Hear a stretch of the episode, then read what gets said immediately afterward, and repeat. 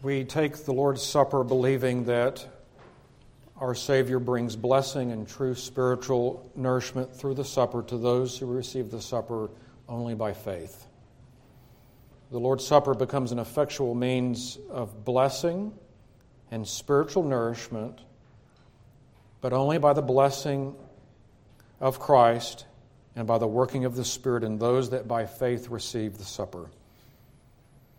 Faith in Christ is a saving grace whereby we receive and rest upon Him alone for salvation, as He has offered to us in the gospel. Therefore, the Lord's Supper is for believers only. We further believe that believers should be baptized upon their profession of faith and be members of a gospel preaching church unless in transitory circumstances before they partake of the supper with us here in this particular congregation. If you have any questions about the supper or who should participate, uh, you're welcome to talk with one of our elders. Juice is provided for those who, for health or other reasons, cannot have wine. Juice is in the very center portion of the serving dishes, and wine is in the outer rings. Matthew Henry says this about the, Lord, the Lord's Supper, and I encourage you to consider this in your own meditation in taking the supper today. He says, Our Savior, having undertaken to make an offering of himself to God and procure by his death the remission of sins with all other gospel benefits for true believers, did, at the institution, deliver his body and blood with all the benefits procured by his death to his disciples, and continues to do the same every time the ordinance is administered to true believers. This is here exhibited or set forth as the food of souls.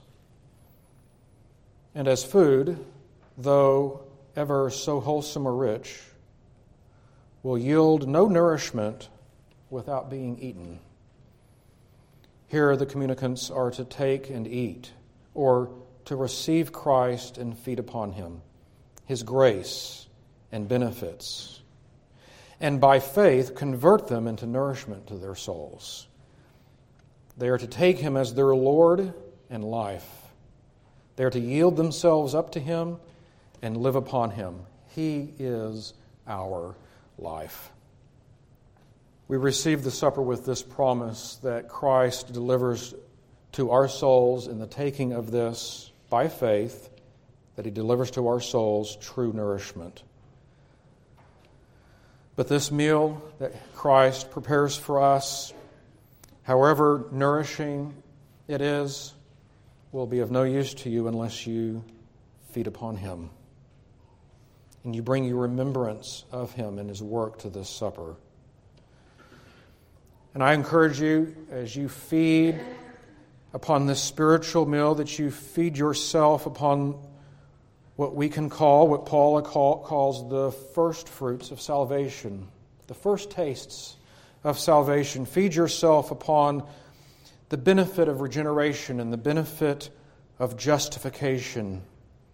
Feed yourself with these and marvel. Feed yourself upon adoption and upon sanctification. Feed yourself with this benefit procured for you by the offering of our Savior in His own death, this benefit of the assurance of God's love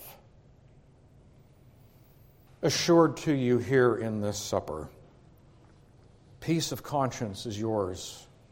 Joy in the Holy Spirit is yours. Increase of grace, perseverance to the end.